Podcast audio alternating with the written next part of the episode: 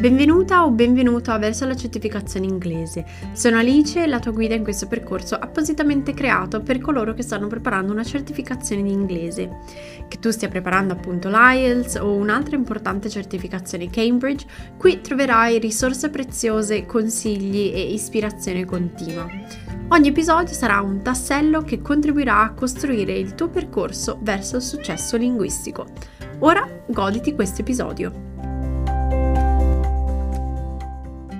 In questo episodio ti voglio raccontare un po' la mia storia, un po' per ispirarti, quindi come sono arrivata in Inghilterra e che cosa ho fatto una volta arrivata qui.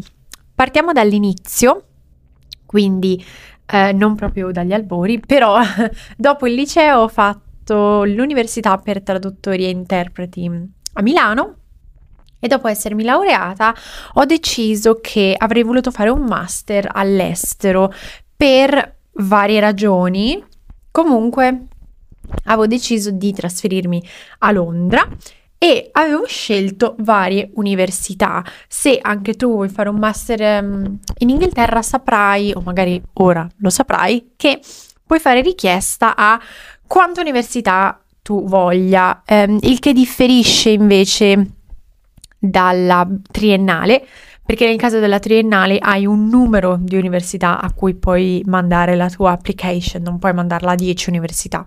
Mentre nel caso del master sì. Ora io non ricordo esattamente quante, a quante università avevo fatto, avevo fatto richiesta, però ora in realtà possiamo anche andare a controllare se, se lo trovo. Comunque avevo fatto richiesta per a un po' di università diciamo. Ah, ecco, l'ho trovata. Quindi abbiamo eh, una, due, tre, quattro, cinque e sei. Sette. Sette università. Io ho fatto richiesta a sette università. Quello che come funziona è che poi tu ricevi un'offerta. Se ti prendono, se ti vogliono, ok? Cosa vuol dire un'offerta? Praticamente ti dicono questo è il voto di laurea che devi prendere per poter entrare da noi. Ovviamente poi c'è anche tutto il processo dell'application, quindi devi scrivere una vera e propria eh, lettera di presentazione, una sorta di cover letter che mandi con il, il, il, curriculum, però questa è per l'università, quindi spieghi perché l'università, spieghi perché dovrebbero prendere te e spieghi perché vorresti studiare in questo corso e questa materia in particolar modo. Quindi ehm, io avevo fatto richiesta a, ad alcune università, quindi appunto tipo Goldsmith, ehm, UCL, Westminster, Birmingham, Surrey e ovviamente tutto questo prima di laurearmi, ok? Quindi all'inizio, no, Nell'estate ho iniziato il tutto nell'estate tra il secondo e il terzo anno, cosa che consiglio fortemente se anche tu ti vuoi trasferire in Inghilterra perché comunque è un processo abbastanza lungo, ecco, e anche per non avere l'ansia proprio. Quindi ho iniziato a, raccogliere le informazioni, a quel punto sapevo anche di dover, in, di dover fare l'esame IELTS Academic, quindi ho iniziato con l'acquistare i libri originali e pagare. Ho trovato un corso che mi piaceva, poi con il tempo ne ho acquistati altri, però ne ho iniziato con uno che mi ha dato tutte le basi, tutte le tecniche che mi servivano. All'inizio non ricevevo feedback e anche per quello che poi l'ho cambiato, quindi ho aggiunto un altro corso in modo da poter ricevere feedback su speaking e writing. Quindi nel frattempo io mi preparo per l'IELTS, mi preparo per l'università. Cosa vuol dire? Quindi devi, met- devi scrivere questa eh, lettera che si chiama personal statement. Ci vorranno più bozze, ok? Ne ho fatte tantissime. Ci vogliono, non ci vogliono giorni, ci vogliono qualche mese per, per farlo bene. Poi dovrai chiedere delle lettere di referenza. Nel frattempo dovrai anche informarti nel senso leggere, ascoltare tanto, magari fare dei corsi gratuiti online che poi appunto inserire all'interno del tuo personal statement. Poi mi ero creata una tabella con tutte le università a cui avevo fatto application, quando avevo fatto application, eh, se c'erano delle deadline, se c'erano dei dettagli vari, eccetera. E poi tenevo traccia dei miei voti all'università, anche perché la mia università funzionava in maniera un po' diversa rispetto a tante altre perché vengono tuttora dati voti tutte le settimane, cioè un po' una sorta di liceo in cui le classi sono così piccole che ti interrogano tutti i giorni. Comunque, ehm, la, la raccomando, ecco. Comunque, non è questo il punto. Quindi teniamo traccia di tutti questi voti perché quando tu scrivi il personal statement, ovviamente lo mandi prima di laurearti, ok? Quindi non gli puoi dire mi sono laureato con 110 lode perché non ti sei ancora laureata. Quindi gli dai quello che pensi sia il voto di laurea e dici che questo è il voto che probabilmente prenderai. Va bene, poi appunto mi ero detta che avrei fatto l'esame IELTS a dicembre e così è stato, è stato metà dicembre mi pare, quindi comunque mi sono data circa un pochino più di sei mesi per la preparazione e ho fatto solo bene.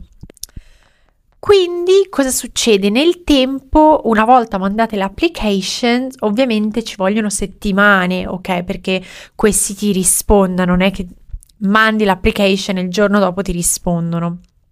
No. Eh, quindi passano le settimane e ehm, arrivano delle email, se appunto sei stata presa oppure no. Se sei stata presa, ti arriva una email congratulandosi dicendo che sei stata presa e ti danno un'offerta. Per esempio, ti dicono eh, devi prendere, mi ricordo proprio UCL mi disse devi prendere 108, devi laurearti con 108. Io terrorizzato ovviamente a quel punto, eh, ma comunque vabbè. E um, mi avevano detto queste cose, insomma, tipo mi ricordo Birmingham mi aveva chiesto 100, eh, Westminster mi aveva chiesto 100, eccetera.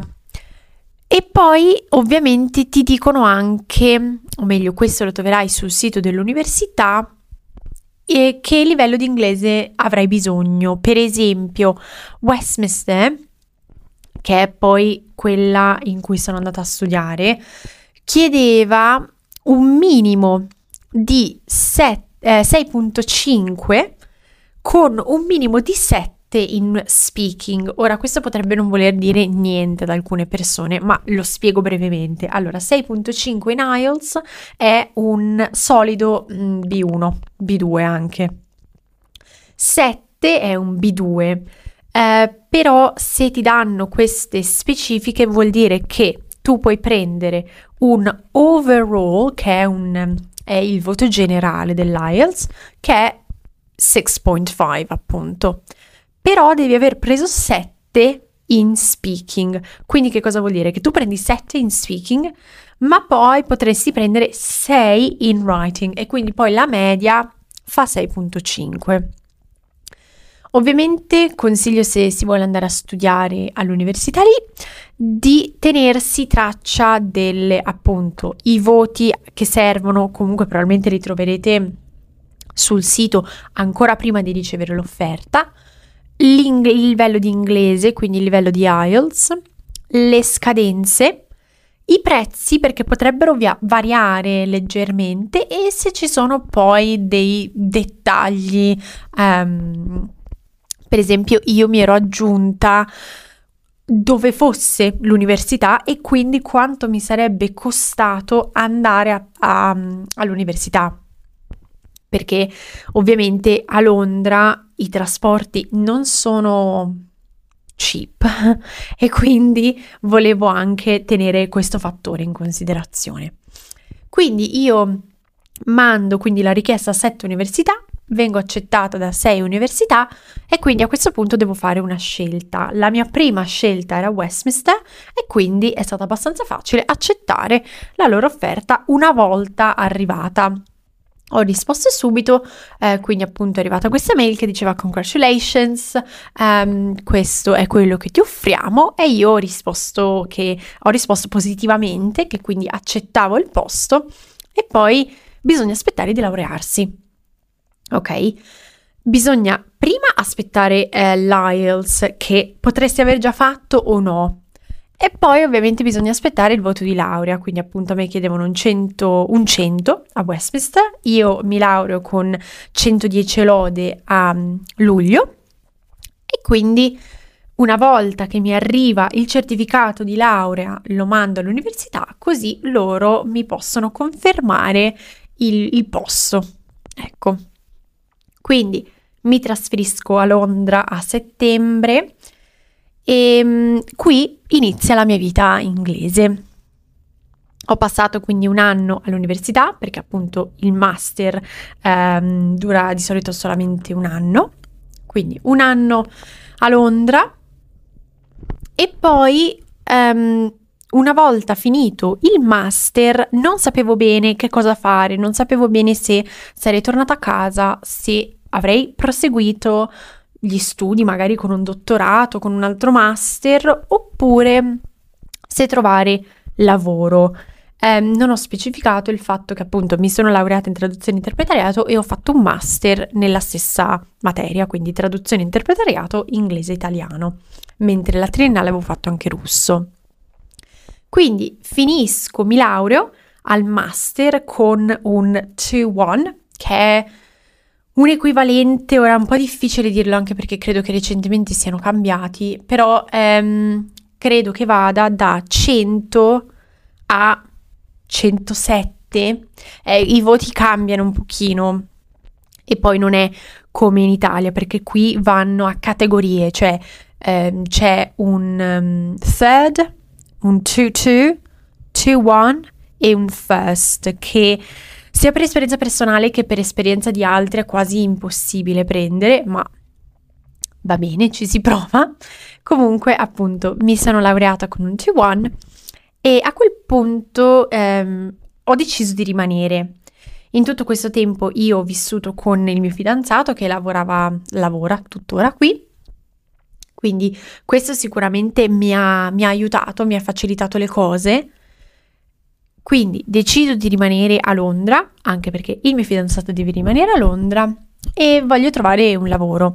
Io ero già, eh, avevo già lavorato per tutto questo tempo come insegnante di inglese, avevo preso le qualifiche per insegnare inglese e anche per insegnare l'IELTS dopo averlo fatto io stessa.